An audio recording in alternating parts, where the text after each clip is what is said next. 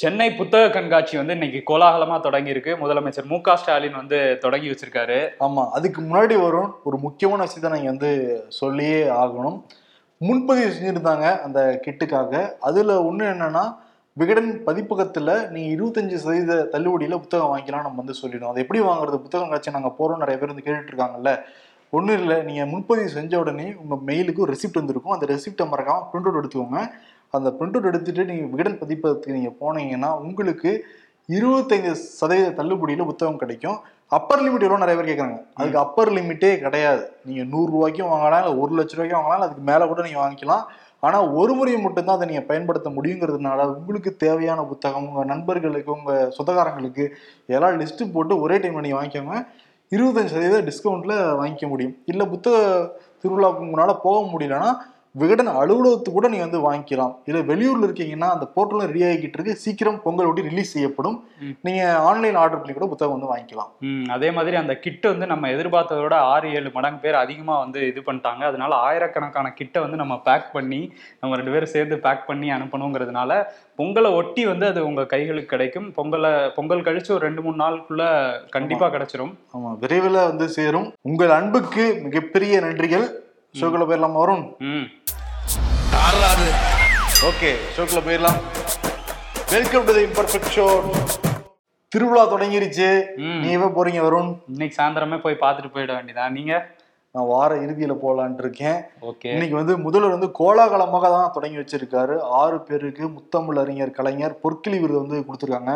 ஒரு லட்ச ரூபாய் பரிசு தொகையும் வந்து கொடுக்கப்பட்டிருக்கு. தேவி பாரதிக்கு வந்து நாவல் சி மோகனுக்கு வந்து மொழிபெயர்ப்பு தேவதேவனுக்கு வந்து கவிதை இந்த ஆறு பேருக்கு வந்து பொற்கிளி விருது. அதே மாதிரி பபாசி சார்பில் ஒன்பது பேருக்கு வந்து விருது கொடுக்கப்பட்டிருக்கு. தேவி நாச்சியப்பன் அந்த குழந்தை இலக்கியத்துக்காக ஆயிஷா நடராஜன் குழந்தை இலக்கியம் அதே மாதிரி ரத்ன சபாபதி வந்து சிறந்த நூலகருக்கான ஒரு விருதுன்னு சொல்லிட்டு கொடுத்துருக்காங்க. அந்த ஆறு பேர் அப்புறம் வாங்கின பபாய் சார்பாக ஒன்பது பேருக்கும் மனமார்ந்த வாழ்த்துக்கள் நம்ம வந்து தெரிவிச்சுக்கலாம். அதே மாதிரி புத்தகங்கள் வாங்குங்க. வாங்குங்க. பதினாறாம் தேதி பதினாறு நாட்கள் நடக்குது. இருபத்தி ரெண்டாம் தேதி வரையும் இன்னைக்கு ஆரம்பிச்சு. ஆமா ஆயிரம் ஸ்டால் போட்டுருக்கிறதா சொல்றாங்களே. ஆமா போன வருஷம் எண்ணூறா இருந்தது இந்த வருஷம் இரநூறு அதிகப்படுத்தியிருக்காங்களாம் ஆமா ஆயிரம் ஸ்டால்லாம் கிட்டத்தட்ட அதை சுத்தி பார்க்கறதுக்கே ஒரு ஆறு மணி நேரத்துக்கு மேல ஆயிரம் போல தெரியுது. கண்டிப்பா ஆகும். வெளிநாட்டுல இருந்தெல்லாம் வராங்களாமே. ஆமா பதினாறு பதினேழு பதினெட்டு தமிழக அரசு சார்பாக சர்வதேச புத்தக கண்காட்சி வந்து நடக்க போகுது. முப்பதுல இருந்து நாற்பது வெளிநாடுகளைச் சேர்ந்த பப்ளிஷர்ஸ் வந்து இங்க புத்தக கண்காட்சியில கலந்துக்க போறதா சொல்றாங்க. ம், அதனால ஒரு அறிவு திருவிழா தான் அது கோலாகலமா வந்து தொடங்கிருச்சு. கண்டிப்பா. ஓகே. அதிமுகவுடைய அந்த பொதுக்குழு வழக்கு இருக்குல்ல ஃபுல் ஸ்டாப் வைக்கிற மாதிரி வந்து கமா போட்டு கமா போட்டு போய்கிட்டே இருக்கு. ஒரு. நீண்ட நெடிய தொடர் மாதிரியே இருக்கு அந்த வழக்கு விசாரணைங்கிறது. நேத்தே சொல்லியிருந்தார் இறுதி விசாரணை நாளைக்கு தான் உங்களுடைய வாதத்தெல்லாம் முடிச்சுக்கணும்னு சொல்லிட்டு உச்சநீதிமன்ற நீதிபதி கடுமையாவே சொல்லியிருந்தாரு. ஓபிஎஸ் தரப்பு நேற்று வாதம் வச்சிருந்தாங்க. இன்னைக்கு வந்து லஞ்சுக்கு முன்னாடி ஓபிஎஸ் தரப்பு தான் வாதத்தை ஆரம்பிச்சாங்க. ஆரம்பிக்கிறப்ப அதிமுக விதிகள் எல்லாமே நீதிபதிக்கு தமிழ் எல்லாம் படிச்சு காமிச்சிருக்காங்க. சில முக்கியமான விதிகள். ஐயா இங்க பாருங்க அவர் குறிப்பிடையில் வந்திருக்காரு பாருங்கன்னு சொல்லிட்டு தமிழ்ல எல்லாம் வச்சு காமிச்சாங்க. நீதிபதிக்கு புரிஞ்சிருக்குமா என்னங்கிறது தெரியல. மொழிபெயர்ப்பாளர் இருந்திருப்பாங்கன்னு வச்சுக்கோங்களேன். அதுதான் என்னன்னா அவர் பார்த்தாரு. ஆனா எடப்பாடி தரப்பு அங்க வாதிடவே கிடையாது. இது அதுவே லென்த்தா போனதுனால நம்ம பத்தாம் தேதி ஒத்தி வச்சுக்கலாம்னு சொல்லிட்டு இப்ப இந்த வழக்கு விசாரணை மீண்டும் பத்தாம் தேதிக்கு ஒத்தி வைக்கப்பட்டது. அப்படியா? இறுதி விசாரணை இந்த வாரத்துக்குள்ள முடிஞ்சிரும்னாங்க பத்தாம் தேதி வரையும் போயிருச்சா? ஆமா. அநேகமா தை பிறந்தால் வழி பிறக்குங்கிற மாதிரி பொங்கலுக்கு அப்புறம் தான் வரும் போல தெரியுது. ஏன்னா எடப்பாடி பழனிசாமி ஒரு நாள்ல முடிப்பாரு அவரு? அவரோட வழக்கறிஞர். அவரும் லென்த் அவருடைய பாயிண்ட் எல்லாமே சொல்லுவாங்க. ஆமா. இன்னைக்கு ஓபிஎஸ் வேற இந்த மாதிரி எல்லாம் சொல்லியிருக்காராமே. நான் தனியா நின்னேன்னா நான் தான் ஒற்றை தலைமை. ஒன்றரை கோடி தொண்டர்கள் எனக்கு தான் வாக்களிப்பாங்க. தேர்தல் வச்சா நான் தான் ஜெயிப்பேன்லாம் சொல்லியிருக்காராமே ரெண்டு மகனே அவர் பின்னாடி நிக்கிற சந்தேகம். ரெண்டாயிரத்தி இருபத்தி நாலுல மட்டும் தூத்துட்டாருன்னு வச்சுக்கோங்களேன் ரவீந்திரநாத் குமார். அப்பாவே டைவர்ஸ் பண்ணிடுவாப்ல. சீட்டு கொடுப்பாங்களா? இவர் தனியா தான் நிக்கணும் சுயேட்சையா தான் நிக்க போறாருன்னு நினைக்கிறேன். அதான் தோத்துட்டாருன்னா அவரு அதிமுக அப்பாவை டைவர்ஸ் பண்ணிட்டு பிஜேபியில ஜாயின் பண்ணிடுவாரு. ஒன்றரை கோடி தொண்டர்கள்னு சொல்றப்ப ஓபிஎஸ்கே சிரிப்பு வருதாங்கிறது தெரியல. ஆனா எடப்பாடி பழனிசாமியோட வழக்கறிஞர் எல்லாமே இங்க இரு நீதிபதிகள் கொண்ட அமர்வுதான தீர்ப்பு கொடுத்தாங்க. சென்னை உயர்நீதிமன்றத்துல. அந்த ஜட்ஜ்மெண்ட் காப்பிலாம் வச்சு ரெடியா இருக்காங்களாம். எங்களை பேச மட்டும் விடுங்க. நாங்க எப்படி பேசுறோம் மட்டும் பாருங்க. பேசுறது கேட்டு அப்பவே நீங்க தீர்ப்பு எழுதிருக்கீங்கிற மாதிரி ரெடியா இருந்தாங்களாம். இன்னைக்கு பேச முடியாம போயிடுச்சு. ஆனா பார்த்தா தள்ளி வச்சுட்டாங்க. தள்ளி வச்சுட்டாங்க. பாப்போம் பத்தாம் தேதி என்ன ஆகுதுங்கிறத. அதிமுக காமெடி ஒரு பக்கட்டும் இருக்கட்டும். திமுக காமெடிக்கு வருவோம். நேத்து வந்து சேகர் பாபு சொன்னார்ல ஆர்வீர் அண்ணன் உதயநிதின்ட்டு. இன்னைக்கு நான் ஓவர் டேக் பண்றேன் பாருங்க அப்படின்ட்டு செஞ்சி மஸ்தான் வந்திருக்காரு. சின்ன கலைஞர் அப்படின்னு சொல்லியிருக்காரு. தம் மக்களின் செல்ல பிள்ளை கலைஞரின் பேரப்பிள்ளை அப்படின்னு ஒரு கவிதையெல்லாம் எழுதி பேசியிருக்காரு. கவிதைலாம் எழுதியிருக்காரு. மக்கள் பிரச்சனையை கவனிங்க. உங்களோட அமைச்சர் இதுல கவனிங்க இலாக்கா கவனிங்கன்னா எப்படி உதயநிதியை வந்து போடலாம்னு சொல்லிட்டு யார் அதுல ஃபர்ஸ்ட் அதிகமா புகழ்றான்னு போட்டி நடத்தி அமைச்சர்களோட ஒரு பெரிய போட்டா போட்டியும் இங்க நடந்துகிட்டு இருக்கு. நேத்து ஒருத்தர் இன்னைக்கு ஒருத்தர் நாளைக்கு ஒருத்தர் வருவாரு. ஆமா. ஒரு இன்னைக்கு இன்னைக்கு அவர் பேசும்போது என்ன சொல்லியிருந்தாரு? கலைஞர் சின்ன வயசுல என்னென்ன சாதனைகள்லாம் பண்ணாரோ அப்படின்னு சொல்லிட்டு ஒரு ஃபுல் ஸ்டாப் வச்சுட்டாரு. அதை விட இருக்குமே? அவரு. இல்ல அவர் சொல்ல வந்தது வேற ஏதோ சொல்ல வந்துட்டு அதை மாத்திட்டாரு. அதை விட அப்படின்னு சொல்லிட்டு ஒரு ஃபுல் ஸ்டாப் வச்சுட்டு அதை விட வந்து உதயநிதி வந்து அதிகமா பண்ணுவார் சாதனைகள் அப்படின்னு மக்கள் நம்புறாங்க அப்படின்னு சொல்லி மக்கள் மேல பழிய போட்டாரு. ஐயோ ஓவரா போறோமான்ட்டு ஒரு இடத்துல தோணி இருக்கு அவருக்கு. அதான் நிறுத்தி.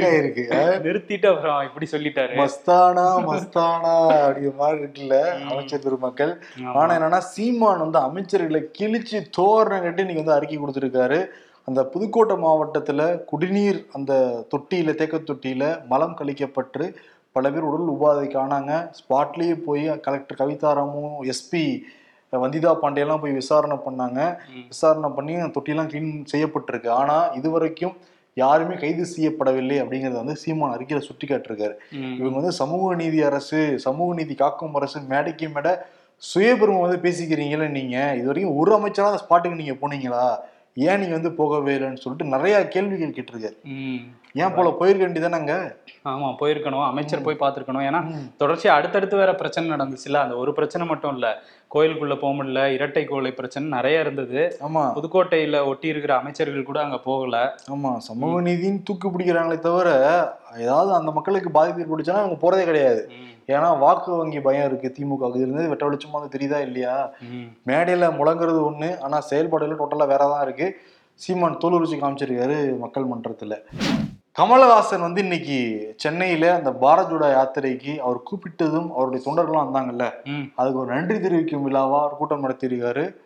க்ளோஸ்டு ஹாலில் அதில் பல்வேறு விஷயங்கள் வந்து பேசினாங்களாம் வெளியே வந்து பேட்டி கொடுக்குறப்ப என்ன சொன்னாங்கன்னா ஜல்லிக்கட்டை வந்து நம்ம நம்ம தான் இங்கே சென்னையில் மெரினால மிகப்பெரிய மாணவர்கள் எழுச்சி போராட்டம் நடந்துச்சு. அதனால சென்னையிலேயே ஜல்லிக்கட்டு அந்த விளையாட்டு நடத்துறதுக்காக நாங்க வந்து பல விஷயங்கள்லாம் மேற்கொண்டுகிட்டு இருக்கோம். அனுமதி கிடைக்கும் நாங்க நினைக்கிறோம். அனுமதி கொடுத்துட்டாங்கன்னா நம்ம சென்னையிலேயே. இந்த தலைநகர்ல இருக்கிற மக்களுக்குமே அந்த ஜல்லிக்கட்டுடைய மகிமை என்னன்னு புரியும் அப்படிங்கிறாரு சென்னையிலே வாடிவாசலை திறந்து விடுவோன்ட்டு இருக்காரு ஆனா இடம் வந்து நாங்க பேசிட்டு எல்லாம் முடிவு பண்ணிட்டு சொல்றோங்கிற மாதிரி சொல்லியிருக்காரு. மெரினால முடியாதான். அந்த இடம் அனுமதிக்க மாட்டாங்க. ஆனா வேற இடங்கள் நாங்க பண்ணிட்டு வாய்ப்பு இருக்கு அனுமதி கொடுப்பாங்க நம்புறோம் அப்படிங்கிறாரு. அப்ப என்ன கிட்டத்தட்ட ப்ராசஸ் ஆரம்பிச்சதுதான் வந்து தெரியுது. அவரே கிளம்ப இறங்கினாலும் இறங்குவார். நெஞ்சில கொஞ்சம் சுத்தி அந்த விருமாண்டி படத்திலே பண்ணுவார்ல அது மாதிரி கிளம்ப இறங்குறாரான்னு பாப்போம்? இறங்கி நீ நீ இறங்குறீங்களா சென்னையில இருந்துச்சுன்னா? ஆமா நீங்க நீங்க ஃபர்ஸ்ட் முன்னாடி போங்க நான் பின்னாடியே வரேன். நம்ம காலையை அடக்குறோம். தானப்பா நீ தானப்பா சின்ன பையன்லாம் சொல்லுவ? ஆமா சின்ன பையன் தான் இல்ல எங்க ஊர்ல வந்து வேற மாதிரி ஜல்லிக்கட்டு கிடையாது. மஞ்சு விரட்டு நடத்துவாங்க. ஓகே எங்க ஊர்லயும் அதே தான் அப்படியா சரி நடத்தும் போது நம்ம நேர்ல போய் பார்ப்போம். ஓகே. பாரத் ஜோடா யாத்திரை பத்தி பேசுறப்ப யார் பாரத் ஜோடாவோட ஹீரோ இப்ப? ராகுல் காந்தி தானே. ராகுல் காந்தி வரப்போற நாடாளுமன்றத்துல தமிழ்நாட்டுல இருந்து போட்டியிட போறதா வந்து சொல்றாங்க. அப்படியா? மோடி ஃபர்ஸ்ட் சொன்னாங்க இப்ப ராகுல் காந்தியா? மோடி வந்து வதந்திங்கிறது எல்லாருக்குமே தெரியும். அது வந்து ஒருத்தர் வசூல் பண்றதுக்காக பண்ண ஒரு கிளப்பி விட்டது கிளப்பிட்டு வதந்திங்கிறது தெரியும். பட் இது கிட்டத்தட்ட உண்மைங்கிற மாதிரி தான் சொல்றாங்க. ஏன்னா கடந்த நாடாளுமன்ற தேர்தல் அப்ப அமேதி தொகுதியிலையும் வயநாட்டிலையும் போட்டிட்டாரு வயநாட்டில் மட்டும் தான் ஜெயிச்சது. அமேதியில வந்து அவருக்கு வந்து தோத்து போயிட்டாரு மனுஷன். இந்த முறை என்னன்னா அமேதி தொகுதியில பிரியங்கா காந்தி போட்டியிட போறதா சொல்றாங்க. ரேபர் அலியில சோனியா காந்தி போட்டியிட மாட்டாருன்னு சொல்றாங்க. ஏன்னா உடல்நிலை அவங்களுக்கு சற்று தொய்வா தானே இருக்கு. அதனால அவங்க ராஜ்யசபா எம்பி ஆக்கிடலாங்கிற ஒரு பிளான் இருக்கான். அதனால ரேபர் அலியிலேயே ராகுல் காந்தி தமிழ்நாட்டுல ஒரு தொகுதின்னு வந்து பேசுறாங்க. தமிழ்நாட்டுல எந்த தொகுதினா எங்க பாரத் ஜோடா யாத்திரை ஆரம்பிச்சாரு? கன்னியாகுமரியா? அங்கதான் சொல்றாங்க. அங்கதான் டிக் பண்றாங்க அப்ப இவரு வசந்த்.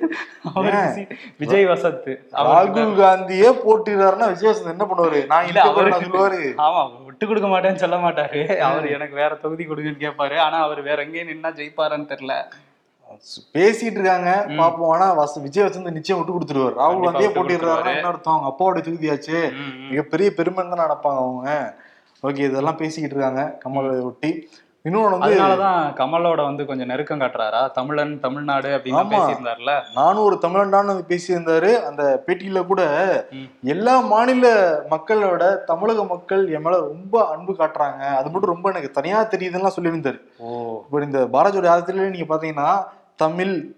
தமிழன் தமிழ்நாடுங்களா தொடர்ந்து பேசிட்டு இருக்கார் ராகுல் காந்தி. அப்ப தமிழ்நாட்டுல போட்டியிடுறதுக்கான ஒரு இதுதான் அது கன்னியாகுமரியில. வாய்ப்பு இருக்கு. ஆமா. தமிழ் தமிழகம் தமிழ்நாடு அப்படின்னு பேசுறப்ப ஆர் என் ரவி இப்ப ஞாபகம் வந்துதான் ஆவாரு. நேத்து ஃபுல்லா தமிழ்நாடு அப்படிங்கிற ஹேஷ்டேக் வந்து இந்திய அளவுல ட்ரெண்ட் ஆகிட்டே இருந்துச்சு. எல்லாருமே ஹேஷ்டாக் தமிழ்நாடு தமிழ்நாடு தமிழ்நாடு தமிழ்நாடுன்னு போறப்ப டூ கே கிட்ஸ் என்னப்பா திடீர்னு தமிழ்நாடுன்னு வந்து உள்ள வந்து பார்த்தவங்களுக்கு தமிழ்நாட்டுடைய அந்த பெயருடைய வரலாறு என்னங்க தெரிஞ்சுக்கிட்டாங்க. ஓ இவ்வளவு தூரம் இருக்கான்னு சொல்லிட்டு அவங்க காலத்தை வந்து குதிக்க இப்போ வந்து அடுத்த தலைமுறைக்கும் தமிழ்நாட்டுடைய வரலாறு தெரிய வச்சிருக்கா ஆர் என் ரவி அவருடைய சர்ச்சையான கருத்துக்கள்னால. ஆமா அந்த தமிழ்நாடுங்கிற பெயர் பிறந்த வரலாறு வந்து தெரிய வந்திருக்கு. ஆமா. அந்த அதுக்காகவே வந்து நம்ம தேங்க்ஸ் சொல்லிக்குவோம் ஆளுநருக்குன்னு இப்படி பாலை மாத்தி போட்டு எல்லாரும் கிளம்பிட்டு இருக்காங்க. ஆமா அது மிகப்பெரிய வரலாறு அல்லவா? பல பேர் வந்து தமிழ்நாடுன்னு பேர் சுடணும்னு சொன்னாங்க. அதுல தியாகி சங்கரலிங்கனார் உண்ணாவிரதம் இருந்து உயிர் நீத்தார். ஆயிரத்தி தொள்ளாயிரத்தி அறுபத்தி ஏழுல திமுக ஆட்சி அமைக்கிறப்ப முன்னணியில பல வேலை செஞ்சாங்க. அதுல முக்கியமானது என்னன்னா தமிழ்நாடு தமிழ்நாடு தமிழ்நாடு சட்டமன்றத்துல அண்ணா அவர்கள் மூன்று முறை முன்மொழிஞ்சார். ம் ஆமா. அந்த காட்சிகள்லாம் கூட வீடியோஸ்லாம் கூட இப்போ போட்டுட்டு இருந்தாங்க அந்த சட்டமன்றத்தோட புகைப்படம் எல்லாமே நேத்து வைரல் தான் ட்விட்டர்ல. ஆமா. எதிர்க்கட்சிகள்லாம் பயங்கரமா அதாவது பிஜேபியை தவிர எல்லா கட்சியுமே வந்து ஆளுநருக்கு எதிராக கிளம்பிட்டாங்க. ஆமா எல்லாம் திட்டி ஊச்சிட்டாங்க மனுஷன் இது நிம்மதியா தூங்கிட்டு தெரியல. ஆனா வாங்கி கட்டிக்கக்கூடிய கருத்தவங்க தான் இருக்குன்னு சொல்லிட்டு. எதிர்கட்சிகள் எல்லாம் சொல்றாங்க. சூவே என்ன சொல்லியிருந்தாருன்னா சங்கரலிங்கனார் அறிஞர் அண்ணா பூபேஷ் குப்தா இந்த மாதிரி தலைவர்கள்லாம் வந்து இதை கொன்று வீசிட்டாங்க. இந்த கருத்தையே இப்படி ஒரு கருத்தை இப்ப இல்ல ஆனா அதை திரும்ப தூக்கிட்டு வந்திருக்காரு ஆர் என் ரவி. அவர் வந்து அதாவது செத்த பணத்துல இருந்து சில வண்டு இது வண்டுகள் வந்து வரத்தானே செய்யும் அப்படிங்கிற மாதிரி அவர் சொல்லியிருந்தாரு. வண்டுன்னு சொல்லியிருக்காரு ஆளுநர் அவரு. இங்க வந்து ஜெயக்குமாருமே சொல்லியிருக்காரு இதை நாங்க எதிர்க்கிறோம். ஆளுநருடைய இந்த கருத்தை நான் ஏத்துக்க மாட்டேன் அண்ணாவோட கொள்கையில பின்பற்றி வரவங்க நாங்க. ஏன்னா கட்சி அண்ணா திராவிட முன்னேற்ற கழகம் தானே இருக்கு. அதே மாதிரி வைகோ கம்யூனிஸ்ட் இங்க விடுதலை சிறுத்தைகள். எல்லாரும் கிளம்பிட்டாங்க அவருக்கு எதிரா. ரவுண்டு கட்டிட்டாங்க அப்படியே. ஆமா எதுக்காக சொல்றாங்கன்னா அண்ணாமலை சர்ச்சையான கருத்துக்கள்லாம் பேசிட்டு போயிட்டு அதை பாட்டு திருப்பதி போயிருக்காரு. அதே மாதிரி இன்னைக்கு வேற வந்து நான் யாருக்கும் பயப்பட மாட்டேன் எதுக்கும் பயப்பட மாட்டேன்னு சொல்லிட்டு அது பழைய டெம்ப்ளேட் தான். ஏதோ படம்னே நினைச்சுக்கிட்டு இருக்காரு அவரு. அரசியல் ரியாலிட்டி என்னங்கிறத புரிஞ்சுக்கணும். நிறைய படம் பார்ப்பாரு போல. பஞ்சு டைலாக் பேசுறோம்னு நினைச்சு தலைவர் பதவியில மட்டும் இல்லைன்னு வச்சுக்கோங்களேன். யாருமே அவர் சீண்ட மாட்டாங்க. அந்த ரியாலிட்டி புரியலன்னு வச்சுக்கோங்களேன். அந்த இடத்துல தூங்கி கீழே விழுந்த கதை தான் அவன் அண்ணாமலைக்கு. இதை வந்து அண்ணாமலை இப்படி நெகட்டிவ் பப்ளிசிட்டி வந்து நெகட்டிவ் ஆகிட்டு இருக்குல்ல. அதை ஓவர்டேக் பண்ணி ஒரு தடுக்க பார்க்கறாருன்னு ஒரு கருத்து இருக்கு. ஆமா அத திசை திருப்புறாருன்னு வேற சொல்றாங்க. அதுக்காக தான் இப்படி பேசியிருக்காரு ஆமா. இன்னொன்னு ஒரு வகையில நல்லது தானே இன்னைக்கு எல்லாருக்கும் வந்து அந்த வரலாறு தெரிய வந்திருக்குல்ல. அதேதான். இன்னொன்னு என்னன்னா அவருடைய இயல்பியா தானே சர்ச்சையான கருத்துக்களை முக்கியமா தமிழர்கள் சொல்லிட்டு இருக்கிறதா அவருடைய முழு நேர வேலையா வச்சிருக்காருங்க. ஆமா மேடையில ஒரு மைக் கிடைச்சிச்சுன்னா சர்ச்சையா தான் பேசுவாரு. ஆமா. ஆனா அங்க ஆளுநரை பத்தி பேசும்போது இன்னொரு ஆளுநரை பத்தியும் பேசி ஆகணும்ல. இங்க ஆளுநருக்கு பிரச்சனைனா யார் வருவா?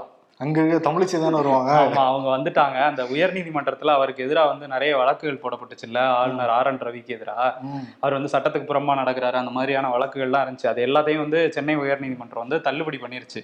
அதை வச்சு என்ன சொல்லியிருக்காங்கன்னா உயர்நீதிமன்றங்களால வந்து ஆளுநர்களை கேள்வி கேட்க முடியாது அப்படின்னு சொல்லியிருக்காங்க. நோட் பண்ணுங்க ஜட்ஜையா இதெல்லாம் நோட் பண்ணுங்க ஐயா. அது வந்து அரசியலமைப்பு சட்டத்திலே இருக்கு. உச்சநீதிமன்றமும் அதை உறுதிப்படுத்தி இருக்குன்னு சொல்லியிருக்காங்க. நாங்க உச்சநீதிமன்றத்துக்கு மட்டும்தான் கட்டுப்பட்டவங்க அப்படின்னு சொல்றாங்க போல. தமிழ்நாட்டுல பெரிய பிரச்சனை என்னன்னா இந்த டாஸ்மாக் பிரச்சனை தான். தினம் தினம் பல்வேறு குடும்பங்கள் இந்த டாஸ்மாக்னால தொடர்ந்து சீரழிஞ்சுக்கிட்டு இருக்கு. பெண்கள் சொல்ல முடியாத வேதனைக்கு வந்து உள்ளாகுறாங்க. என்னன்னா ரெண்டாயிரத்தி பத்தொன்பதாம் ஆண்டு திருச்செந்தூரை சேர்ந்த ராம்குமார் அப்படிங்கிற நபர் பொதுநல வழக்கு போட்டிருந்தாரு.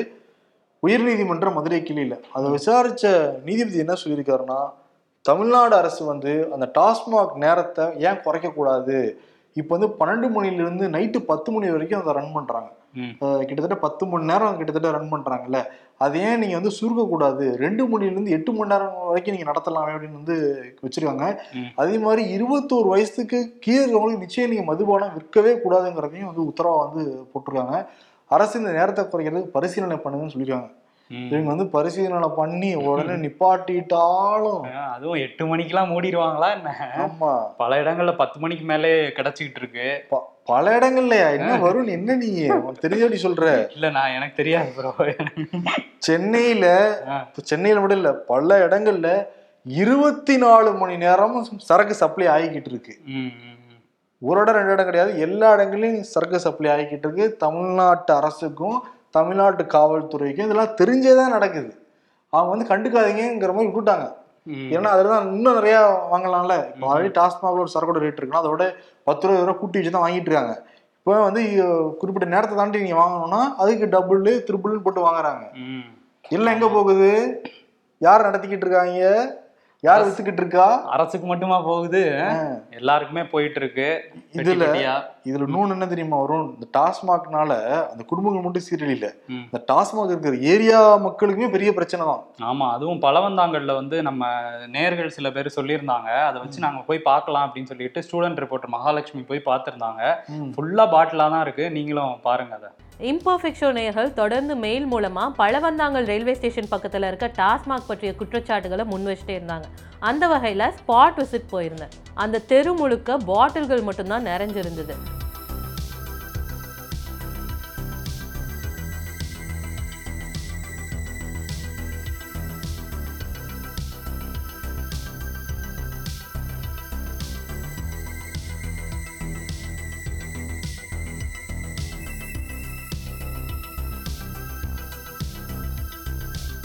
அங்கே இருந்த பெண்கள் சொன்னது என்னன்னா பகல் நாளும் சரி இரவு நாளும் சரி குடிச்சிட்டு ரொம்பவே அட்டூழியம் பண்ணுவாங்க. ஸ்டிக்கர்ஸை வீசி விளையாடுறது பாட்டிலை தூக்கி போட்டு விளையாடுறது குடிச்சிட்டு பாட்டிலை அங்கேயே வைக்கிறது அப்படின்னு அந்த தெரு முழுக்க ரொம்பவே பாட்டில் மட்டும்தான் இருக்கும். வாந்தி எடுக்கிறது எச்சு துப்புறது ரோட்லேயே படுத்து தூங்குறது அப்படின்னு ரொம்ப அட்டூழியம் பண்ணுவாங்க அப்படின்னு சொன்னாங்க. இதையும் தாண்டி டாஸ்மாக் பக்கத்துலேயே பார் இருக்குது ஆனால் அந்த பாரில் யாருமே குடிக்கிறது கிடையாது. ரோட்லேயே வந்து குடித்து அங்கேயே படுத்து தூங்குறாங்க அப்படின்னு சொன்னாங்க. இதனால அங்க வாழ்ற பொதுமக்கள் ரொம்பவே அவதிப்படுறாங்க. இதற்கான நடவடிக்கையை சீக்கிரமா எடுப்பாங்கன்னு நம்பலாம். பாத்தீங்களா? ம். அது தெருவுல ஆக்சுவலி க்ளீன் பண்ணிருக்காங்களாம். இவங்க போறப்ப க்ளீன் பண்ணப்பே இந்த லட்சணத்துல ஓ இருக்கு க்ளீன் பண்ணதே இப்படி இருக்கா? நடக்கவே முடியாத அளவுக்கு எல்லா பக்கமும் தொடர்ந்து பாட்டிலா தான் இருந்திருக்கு. அதுவும் இல்லாம பெண்கள் வேலைக்கு போயிட்டு இரவு வந்து வீடு திரும்புறப்ப குடிகாரர்கள் வந்து பாட்டில இது பண்ணி குடிச்சுக்கிட்டு இருந்தா எப்படி இருக்கும்? பக்கு பக்குன்னு இருக்குமா இருக்காதா? கண்டிப்பா இருக்கும். ஒரு சேஃப்டியாவும் இருக்காது இல்ல அங்க. அந்த ஏரியால இருக்க மக்களும் தான் சொல்றாங்க. கொஞ்சம் தமிழ்நாடு காவல்துறை வந்து அங்க அந்த பக்கமும் திரும்பி பாருங்க. நிச்சயமா. இப்ப வந்து கிரீன்வேஸ் சாலையில டாஸ்மாக் கடை ஓபன் பண்ண விடுவாங்களா? ம், ஏன்னா. டிஸ்டர்பா இருக்கும். குடியாரர்கள் வந்து நமக்கு இதா இருக்கும்னு சொல்லிட்டு ஓபன் பண்ணி விட மாட்டாங்க.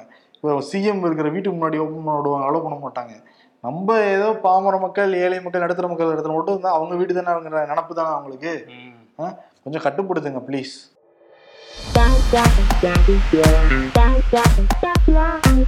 சர்வதேச விலை சரிந்தும் பெட்ரோல் டீசல் விலை குறையாதது ஏன்னு சொல்லிட்டு ராகுல் காந்தி கேள்வி எழுப்புறாரு.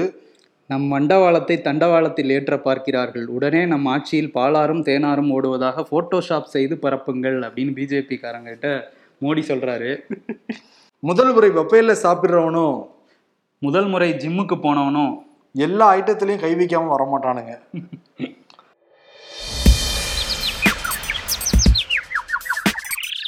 குடும்பம்னா குறை இருக்கும் தான் ஆனா ஆனா என்ன? குடும்பமே இல்லாதங்கிறதான குறைய சொல்லிட்டு நைன்டி கிட்ஸ் பரிதாபங்கள் இது. சின்ன கலைஞர் உதயநிதி.